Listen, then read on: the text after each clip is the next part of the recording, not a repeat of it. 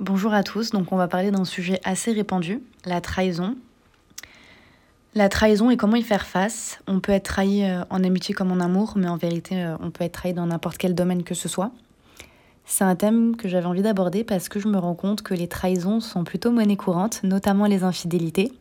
C'est quelque chose qui est très fréquent et j'ai l'impression que parce que c'est très fréquent, on a tendance à banaliser ou à minimiser la chose alors que ça reste assez grave et difficile à vivre pour ceux qui le subissent en général surtout. Moi, je vais vous parler euh, de mon expérience personnelle sans forcément trop rentrer dans les détails du contexte, mais euh, ça m'est arrivé comme à beaucoup euh, d'autres personnes, j'imagine. Je vais vous expliquer un petit peu comment j'ai vécu la trahison, par quelle phase un peu je suis passée et comment j'y ai fait face.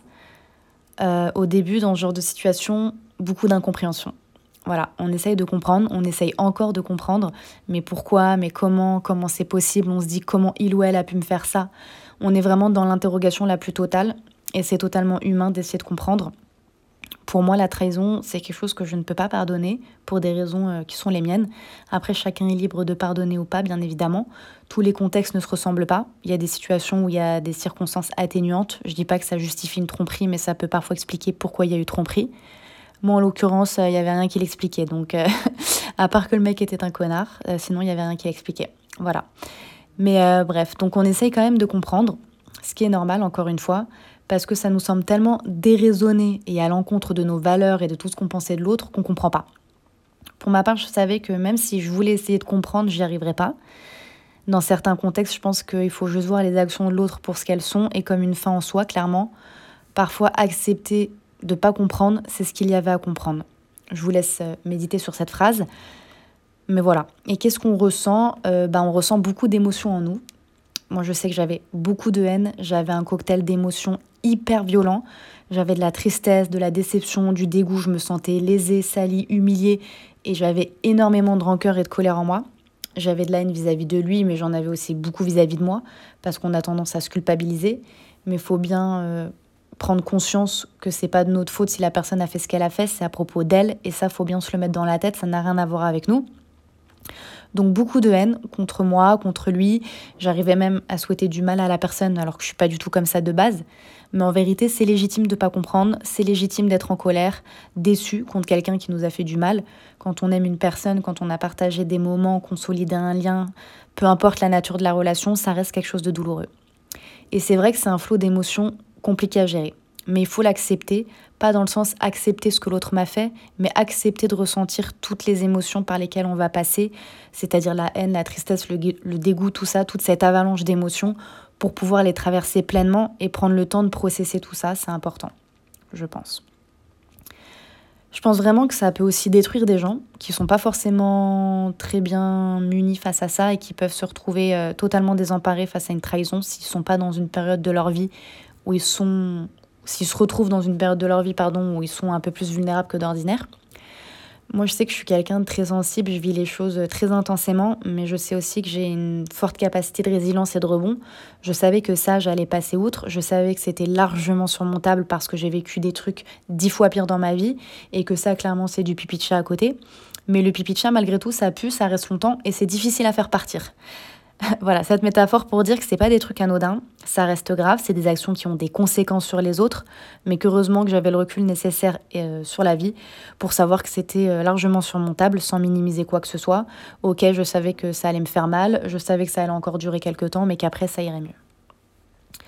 Comment, euh, comment digérer tout ça justement? C'est comme le transit. Quand on mange des aliments, on les ingurgite, on les digère et on les expulse dans les toilettes, et en général ça va beaucoup mieux après. Par contre, si on ne prend pas le temps de s'occuper correctement de son transit, on va pas aller aux toilettes et en général, bah, ça finit euh, plutôt mal, ça peut faire des ulcères ou autre. Bah, les émotions, je pense que c'est pareil en fait. Il faut prendre le temps de les digérer, de les comprendre, de les accepter pour les évacuer ensuite. J'espère que c'est bien imagé pour vous, euh, du coup, comme ça.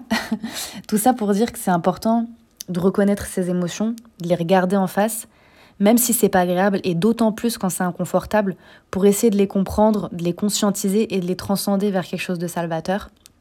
Je pense que c'est hyper important. Il y a plein de façons après d'essayer de gérer ses émotions en verbalisant à ses proches, en en parlant à son entourage. Le fait de verbaliser, ça peut beaucoup aider. En faisant du sport, en allant courir, en écrivant euh, pour vous-même vos ressentis, vos réflexions. Écrire, c'est un très bon échappatoire aussi. En essayant de faire des petites choses toutes simples qui font plaisir, ne serait-ce que d'aller boire un verre avec une amie ou aller se promener, en essayant de vous entourer de vos proches, ne serait-ce que rien de ça, en retournant un peu à l'essentiel finalement, avec les gens qui vous aiment, bah c'est là qu'on constate qu'il y a plein d'autres sources de bonheur, que la vie continue, qu'elle est belle et qu'il n'y a pas que des gens mauvais, il reste des gens bien. Moi j'en ai plein autour de moi, donc vous en avez aussi sûrement euh, autour de vous. Donc ça c'est aussi quelque chose à, garder euh, à l'esprit. Je me suis aussi posé la question, quel est l'apprentissage à retirer de tout ça? Parce que je pense qu'il y a toujours un apprentissage à tirer de nos expériences, bonnes ou mauvaises, et que si on fait un, effort de conscience, on peut en tirer beaucoup de sagesse, mais ça demande un travail d'introspection qu'il faut être capable d'affronter. Et ça, tout le monde n'en est pas capable. Mais après, libre à chacun, encore une fois. Moi, c'est ma, ma, ma philosophie de vie, c'est comme ça que je vois les choses et ça m'a beaucoup aidé sur plein d'aspects de ma vie. Donc voilà, pour aller mieux, j'ai compris que bah, déjà, il fallait que je me libère de ma haine pour m'affranchir, parce que la colère, c'est lourd à porter, mine de rien, et c'est pas très sain de conserver ce genre d'émotion en nous. Ça prend du temps, mais on finit par l'assimiler. Euh, mon indifférence, ça a été perso la meilleure des réponses face à cette personne et à la situation. Alors je sais que c'est pas facile sur le moment, que c'est pas contrôlé. Moi-même, j'étais super haineuse. À chaque fois que j'y repensais, j'avais beaucoup de colère, etc. Mais encore une fois, il faut se laisser du temps par rapport à ça. Je sais que c'est énervant quand on entend ce genre de phrase toute faite un peu bateau, mais pourtant c'est la vérité. Voilà, donc je me suis dit que c'était certainement pas à propos de moi, mais de lui, et que j'allais pas laisser ses actions me définir. Parce qu'on peut être tenté de se dire ah ben maintenant je serai encore plus méchante qu'avant, etc. Je sais que je me le suis dit, euh, je suis une meuf de base hyper méfiante vis-à-vis des hommes, j'ai beaucoup de mal à faire confiance, mais je me suis demandé euh, comment, comment je vais être dans ma future relation, je vais être horrible. je me suis vraiment dit ça. Et honnêtement, j'avais pas du tout envie de laisser euh, cette personne et les actions de cette personne me définir, moi, ma vision des choses, ma vision du monde et des gens. J'avais pas envie que ça laisse cet impact sur moi. Euh, même si ça laisse des traces, qu'on le veuille ou non, c'est sûr, mais c'est important de prendre du recul et de bien dissocier les actions et les paroles des gens et vous, et pas remettre en cause votre valeur en tant que personne par rapport aux actions des autres. Euh, voilà, j'ai vécu et appris ce que je devais avec cette personne, mais mes limites ont été plus que franchies, donc je préfère m'en aller. Merci, mais au revoir. Voilà, je pense que quand une ou plusieurs limites sont franchies, il faut partir, clairement je me disais que ça allait passer, même si ça faisait mal. Euh, je savais que j'allais traverser tout ça et, accepter, encore une fois, pas accepter ce que l'autre a fait, mais accepter que la situation est ce qu'elle est et que je ne peux pas la changer, que la seule chose que je peux changer, c'est moi et la posture que j'ai envie d'avoir face à ça. C'est à moi que revient le choix de décider de quelle manière je vais affronter ça et de quelle façon je veux évoluer et grandir malgré ça par la suite. Et ça, c'est un sujet euh, tellement long qu'on pourrait aussi en faire une idée de podcast, mais euh, du coup, c'est pas le thème. je vais pas trop m'égarer, mais voilà. Et j'ai décidé de me pardonner aussi. Euh, j'ai pris conscience que, après avoir pris un peu de hauteur, bah, que finalement j'avais même de la pitié pour cette personne parce que je me disais que bah, pour faire ça, finalement, c'était sûrement un garçon avec une faible estime des autres, mais surtout de lui-même, qu'il n'était pas aligné avec lui et du coup, par conséquent, ni avec les autres. Euh, je pense que quand on manque d'authenticité avec les autres, c'est qu'on ne l'est pas avec soi-même, en général.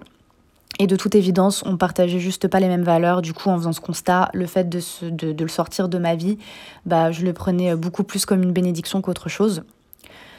Je sais qu'on a tendance à se dire, bah voilà, c'est tous des connards, c'est tous les mêmes, il y a vraiment que des gens mauvais, etc. C'est une réaction normale. Je peux comprendre, mais c'est pas vrai. Il y a plein de gens bien, il y a des gens qui ont les mêmes valeurs que nous. Faut juste accepter que celles qui, qui ne sont pas en cohérence avec les nôtres, faut les dégager.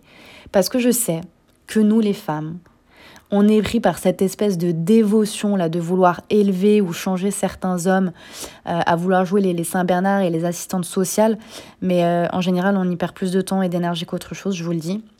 On peut pas on peut pas éduquer tous les ignares de la terre, vous imaginez Non. Donc euh, vraiment perdre de temps et la vie s'en chargera vraiment, laissez tomber. Donc voilà. Et en fait en me disant tout ça, bah ça m'a fait prendre de la hauteur, ça m'a fait relativiser. Et je me suis rendu compte, comme je disais, que bah y a plein d'autres sources de bonheur, qu'il y avait aussi peut-être une leçon à apprendre pour moi comme pour l'autre de cette situation vis-à-vis de vis-à-vis des schémas relationnels qu'on peut avoir, vis-à-vis de nos traumas, etc. C'est des réponses euh, que vous avez sûrement vous, mais qu'il faut creuser. Rien qu'en se disant toutes, toutes ces choses, bah, ça nous insuffle encore plus de force et d'élan pour continuer son petit bout de chemin en faisant ce qu'on aime, avec ceux qui nous apprécient à notre juste valeur et je pense vraiment que le plus beau cadeau qu'on puisse se faire dans ce genre de situation, c'est d'aller de l'avant et de continuer euh, à vivre et à faire son petit bout de chemin. Voilà, en, en sortant encore plus grandi euh, de cette épreuve. J'espère que ce podcast vous aura plu et que ces pistes de réflexion vous auront un peu aidé quand même. Et je vous dis à bientôt.